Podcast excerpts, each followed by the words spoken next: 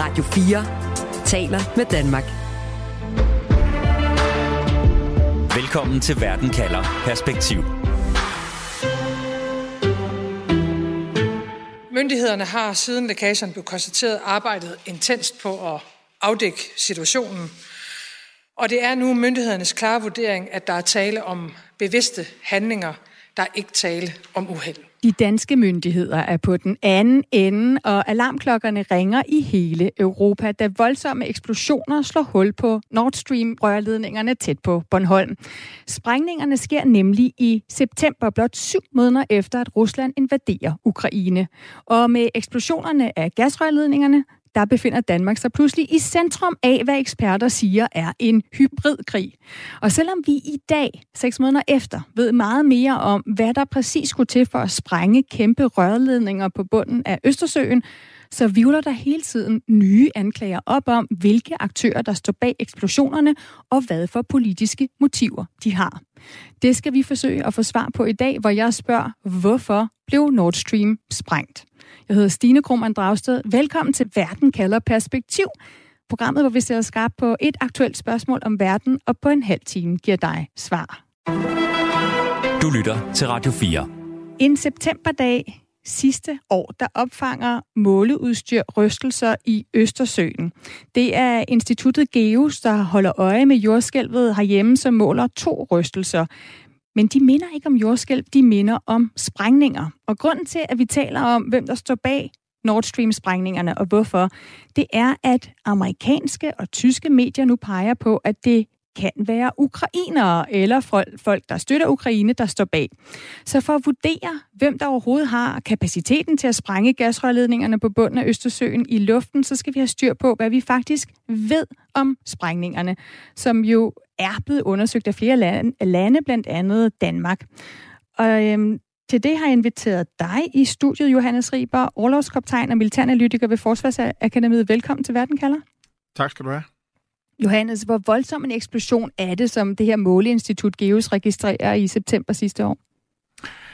Det er meget voldsomt. Øhm, altså de vurderinger, jeg har læst, og de skader, jeg har set både på, på røret og, og på havbunden, så snakker vi altså øh, springladninger i 100, 100 kilos klassen, øhm, øhm, ser det ud til i hvert fald. Så det er ikke, det er ikke sådan noget håndsprængstof eller en lykineser, man har brændt af her.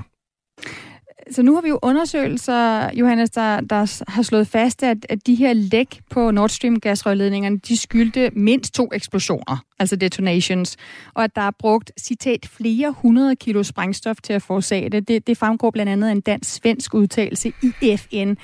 Flere hundrede kilo sprængstof, Johannes, hvor meget er det? Altså kan man sammenligne det med noget, der giver sådan en, en forståelse af, hvad det er? Ja, altså, Altså, man kan sige, når vi, når vi måler sprængstof, så måler vi det i TNT, altså hvor meget øh, TNT, øh, man kan sige, altså et kilo TNT sprængladning. Det er det, vi måler sprængninger i som sådan. Men, men øh, jeg kan da sige så meget, at hvis man for eksempel valgte at putte det her i en mine til søs, ikke, så snakker vi altså en, en cylinder med en halv meters diameter og, øh, og et rør, der er omkring 2,5 meter lang. Så ved jeg godt, så er der meget andet i det også, men, men det fylder relativt meget, og, og det vejer selvfølgelig rigtig meget. 250 kilo sig selv er jo en del. Mm. Så, så den her sprængning, den sker under vand, den sker på en dybde mellem 70 og 90 meter, øh, hvor man skal ned. Prøv, vi skal lige prøve at forstå lidt, hvad det kræver at gennemføre sådan en sprængning, fordi vi har alle de her forskellige teorier udenom, øh, ude, ude af, om det er en sejlbåd, eller hvad det er, der er blevet brugt til det. Øh, Johannes, er det vanskeligt at holde så meget sprængstof tørt under vand, eller altså, hvordan placerer man så meget tungt sprængstof på gasrørledninger? Kan man, kan man bare dumme det ned, eller skal man binde det fast med et tog, eller hvad gør man? Ja, altså, altså når vi snakker så meget øh, hvad hedder det, sprængstof, ikke? Så, øh, så for at give sådan et indtryk af, hvad, hvad vi snakker om her, ikke? Øhm, altså, folk, der har, der har kigger på de her sprængninger, siger, at hvis man skulle have 250 kilo Semtex, øh, altså det er et sprængstoftype, og lægge det på røret, ikke? så kommer de sådan standard i, i 500 grams pakker. Ikke? Det vil sige, at man skal have 500 pakker drøne ned på havbunden, så skal man ligesom have det skravet sammen, om du vil, og så skal man det til at knalde af bagefter på et bestemt tidspunkt, for det her, det springer jo i luften på nogenlunde samme tidspunkt. Eller også skal man have en stor pakke, øh, eller en, øh, en mine, som, som jeg mener, det kan være et godt bud på. Og så bliver det svært at have med ombord på et skib. Øh, I hvert fald, øh, øh, fordi man simpelthen ikke kan håndtere Du kan simpelthen ikke vippe det ud over, over kanten. Men lige meget hvad, så fylder det bare rigtig, rigtig meget. Specielt hvis du skal lave øh, flere sprængninger, som man jo har gjort her. Øhm, så er det altså ikke bare noget, man tager med sammen med sit dykkerudstyr, og sammen med alle de andre ting, man også skal have øh, ombord.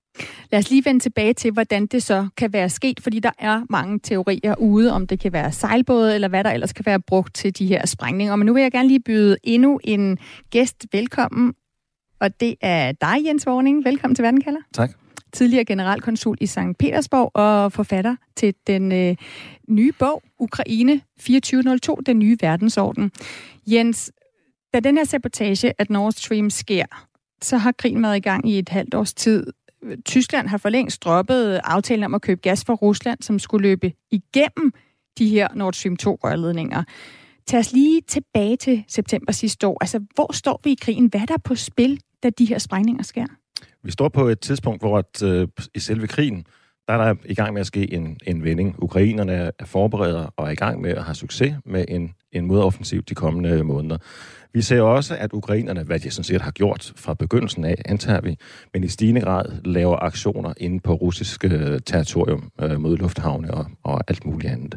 Øh, så der er en ny bevægelse i krigen på det her tidspunkt. Og samtidig så, hvis vi ser på sanktioner i forhold til Rusland, jamen så er vi godt i gang med øh, den næste sanktionspakke og så videre. I dag er vi oppe på en, en i 10 stykker, er vi ikke oppe på 10, så er nogle forberedelse i, i, i øjeblikket. Og i stigende grad har de her sanktionspakker rettet sig mod russisk øh, olie, gas øh, og kul. Og igen på det her tidspunkt, øh, den der Nord Stream 2-ledning, øh, som aldrig har været taget i brug, øh, er for længst lagt ned øh, politisk, og vil ikke kunne, kunne, øh, kunne blive operationelt, fordi tyskerne har sagt nej, øh, pænt overtalt af, af, af USA. Du lytter til Verden kalder på Radio 4. Og så er jo det store spørgsmål, hvem sprængte Nord Stream gasrørledningerne, og hvilke politiske motiver ligger der bag at sprænge en, en rørledning i dansk farvand på et tidspunkt, hvor der er udbrudt krig i Europa. I Danmark og i andre europæiske lande, der er fokus lige efter sabotagen på, om Rusland står bag. Altså for eksempel så siger militærforsker Anders Pugt Nielsen sådan her i nyhederne her på Radio 4 den 27 september. Det er jo helt klart et spørgsmål, man må stille sig selv, om det måske kan være Rusland, der øh, står bag det her og kan have nogle interesser i det. Og jeg synes faktisk godt, at man kan finde nogle motiver for, hvorfor det måske kunne være Rusland, der står bag. Og så i sidste måned, i midten af februar, der kommer så den hedderkronede amerikanske journalist med en artikel, der peger på, at USA, med hjælp fra Norge måske, står bag. Og senest så er pilen blevet peget mod Ukraine og pro-ukrainske kræfter, efter at tyske øh, myndigheder og dansk politi har efterforsket om en båd, der har befundet sig ved Christiansø, har rester af sprængstoffer på sig. Så vi har altså i hvert fald tre forskellige mindst aktører, som der bliver peget på her. Jens Vorning, lad os lige prøve at rise de politiske motiver hos de her forskellige aktører op.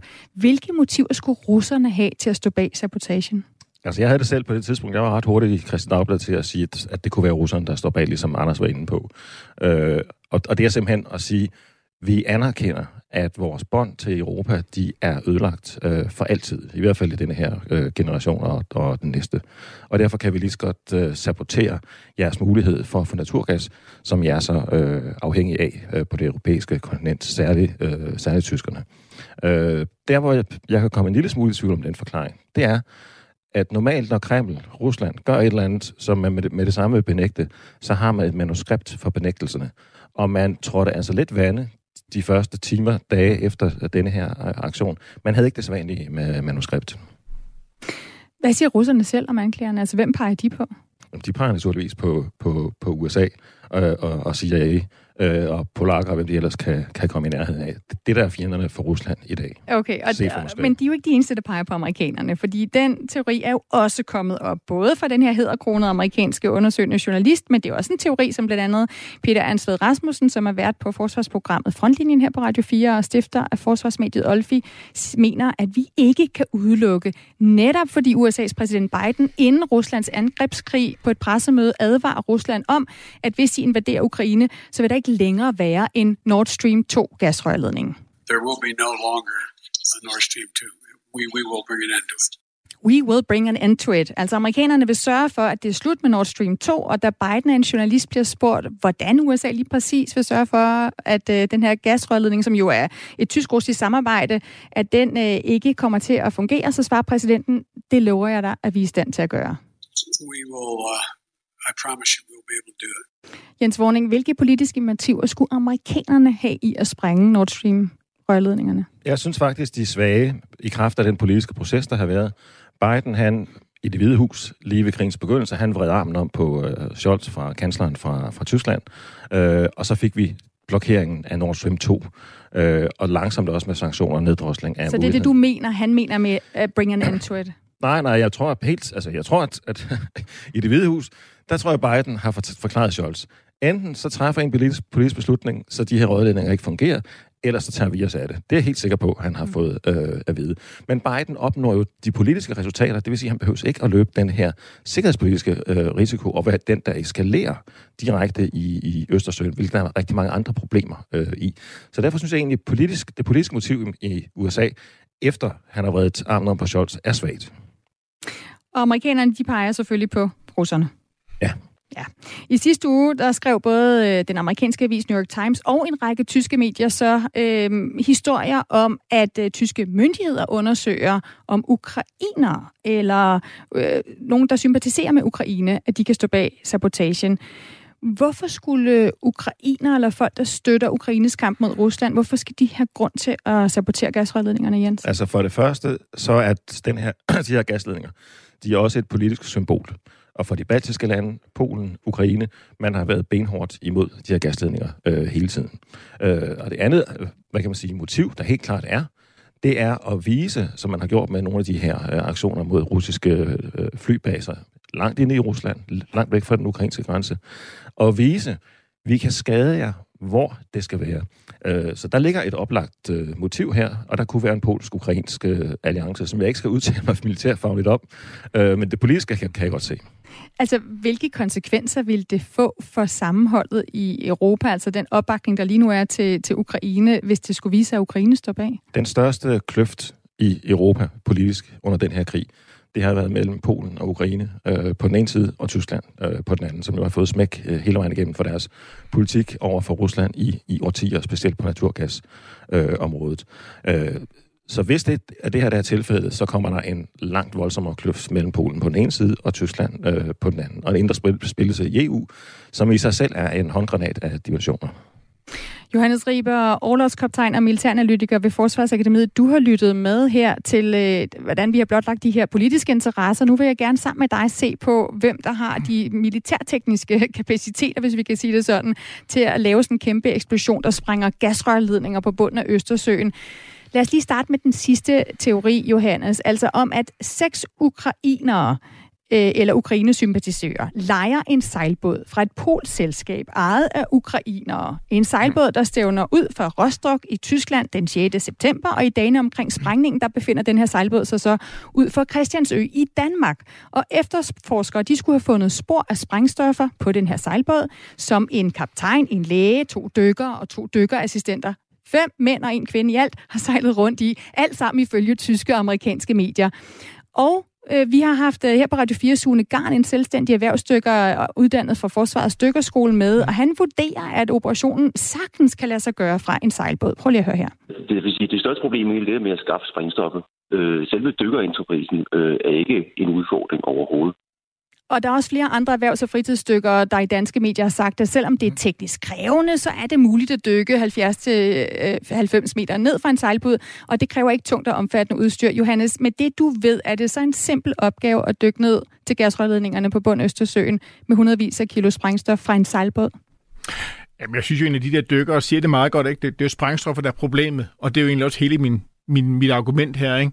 Det er, jeg, jeg er jo helt med på, at, at man sagtens kan dykke ned øh, på de her rør her øh, på 70 meter. Øh, det er ikke det, der er problemet, men det er det sammen med alt det andet. Netop sprængstoffet ikke mindst, og den teknologi, det kræver, både at have det med, mængden af det, og kunne installere det osv., der gør, at det her ikke bare er så nemt, og det kræver i hvert fald forholdsvis meget teknologisk viden og, og kunden for at sige det øh, mildest talt. Øhm, så, så, så derfor synes jeg, det lyder som en meget, meget usandsynlige ting, at den her meget, meget detaljerede fortælling, vi har om, hvad der foregik, at det skulle være, skulle være sket. Første gang, da vi talte om det, der reagerede du sådan her, da jeg spurgte om, om teorien om den her sejlbåd. You gotta be fucking kidding me. Altså, hvad mener du med det? hvad skal man på, man siger? Ja, men altså... Jamen altså, fordi jeg synes, altså, der er to ting i den her.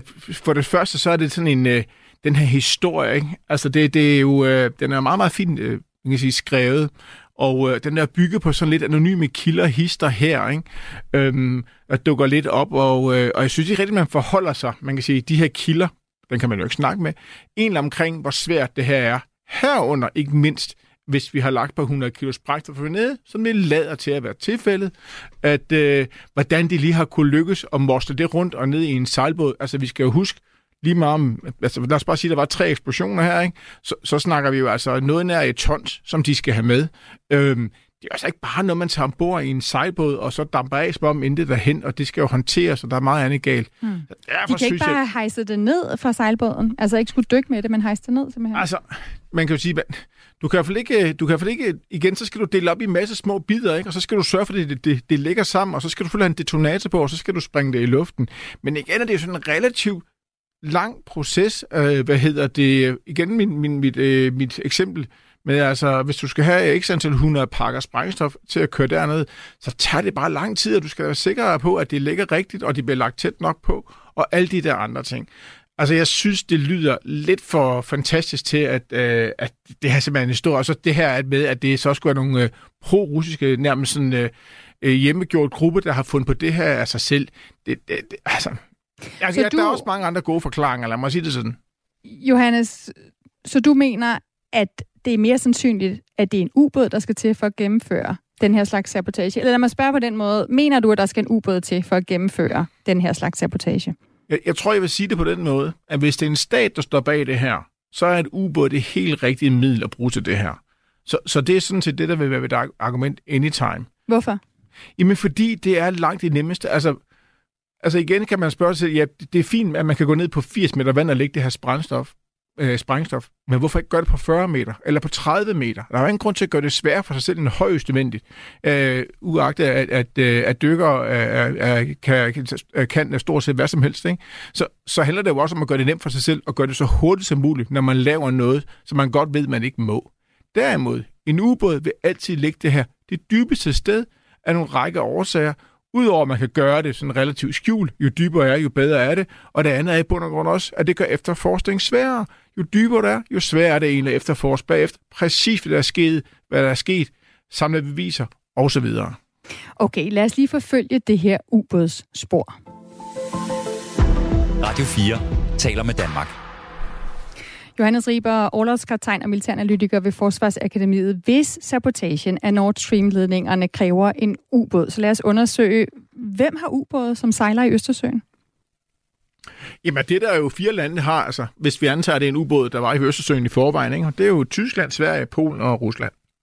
Altså, det, det jeg ikke forstår, når du fortæller om det her med, med at bruge ubåde øh, andre lande, det er jo blot 25 km syd for Bornholm. Altså, hvorfor ved vi i Danmark ikke, hvem der sejler rundt på bunden af Østersøen så tæt på os? Ja, men sådan helt generelt, så er det øh, ekstremt svært at, man kan sige, at overvåge, øh, man kan sige, hvad der foregår under vand, og det er jo en udfordring, alle lande i bund og grund har. Så, så øh, selvfølgelig tøffer der øh, ubåde rundt i Østersøen og i Nordsøen og mange andre steder øh, på jordkloden, som vi ikke, som andre lande ikke er vidne om, er der. Og vi har ikke selv ubåde til at kunne holde øje med det? Nej, så vi kan sige, vi har ikke, vi, generelt så har vi ikke ret meget udstyr i den retning i Danmark endnu i hvert fald, og nej, vi har heller ikke uh, ubåde, som nok vil være det bedste, øh, man kan sige, kapacitet at have, hvis man ønsker at lave et overvågning af sådan et område her i længere tid. Så Sverige, Tyskland, Polen og Rusland, ja. de har ubåde, der kan sejle rundt i Østersøen. En af de aktører, som er blevet anklaget for at stå bag, det er jo amerikanerne. De har ubåde, Johannes. Mm. Kan de amerikanske ubåde, kan de sejle ind i Østersøen?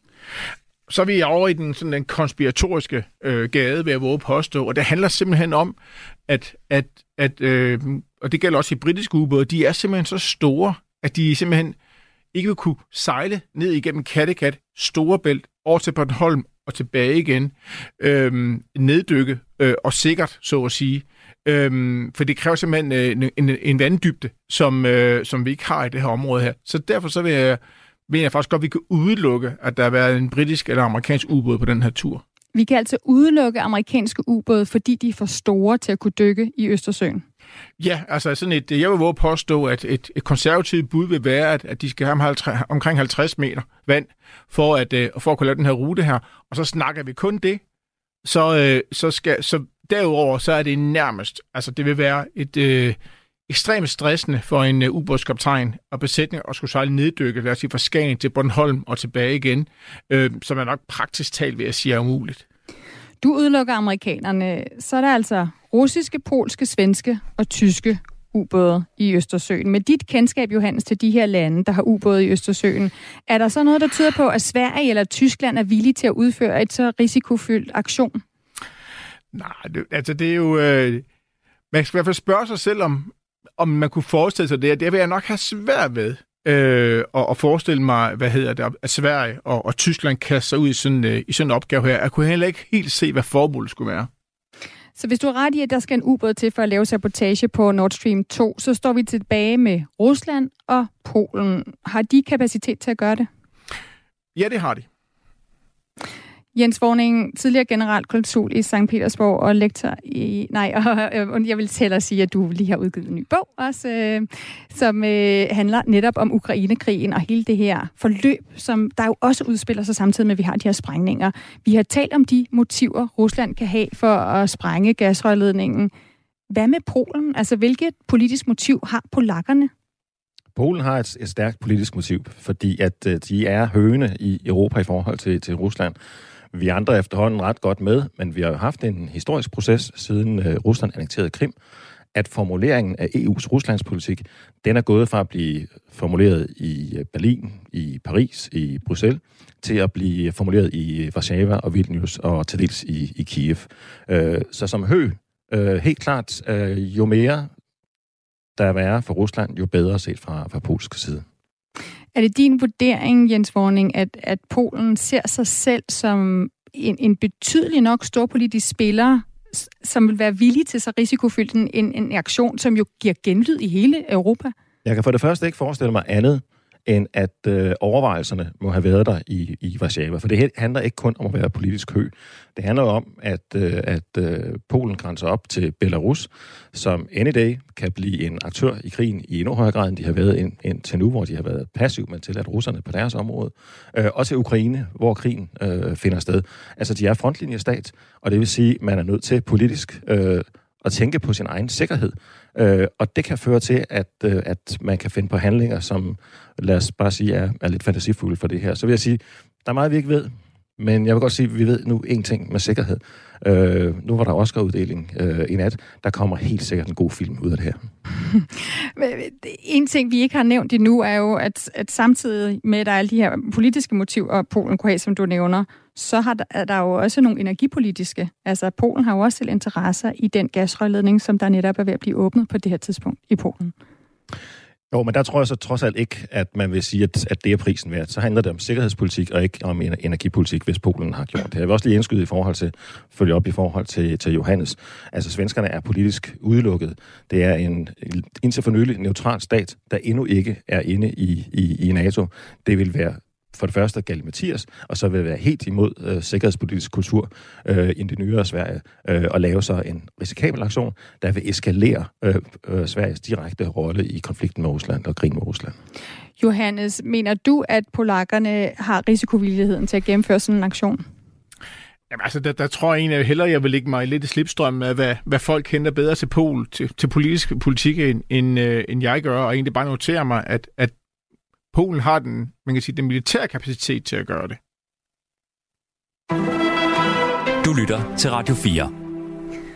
Vi har kigget på, hvordan gasrørledningen kunne være sprunget i luften. Vi har kigget på, hvem der har de politiske motiver øh, til det. Og nu skal vi prøve at få svar på det spørgsmål, som jeg stiller i dag. Hvorfor blev Nord Stream sprængt? Jens Vorning, hvad siger du til det spørgsmål?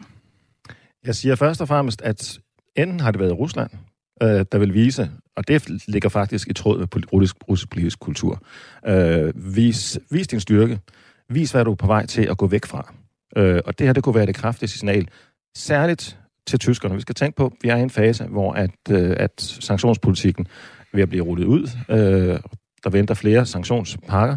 Øh, det kunne være et signal til Tyskland om, det her det er vi parat til at gøre. Vi er sikkert også parat til at gøre mere.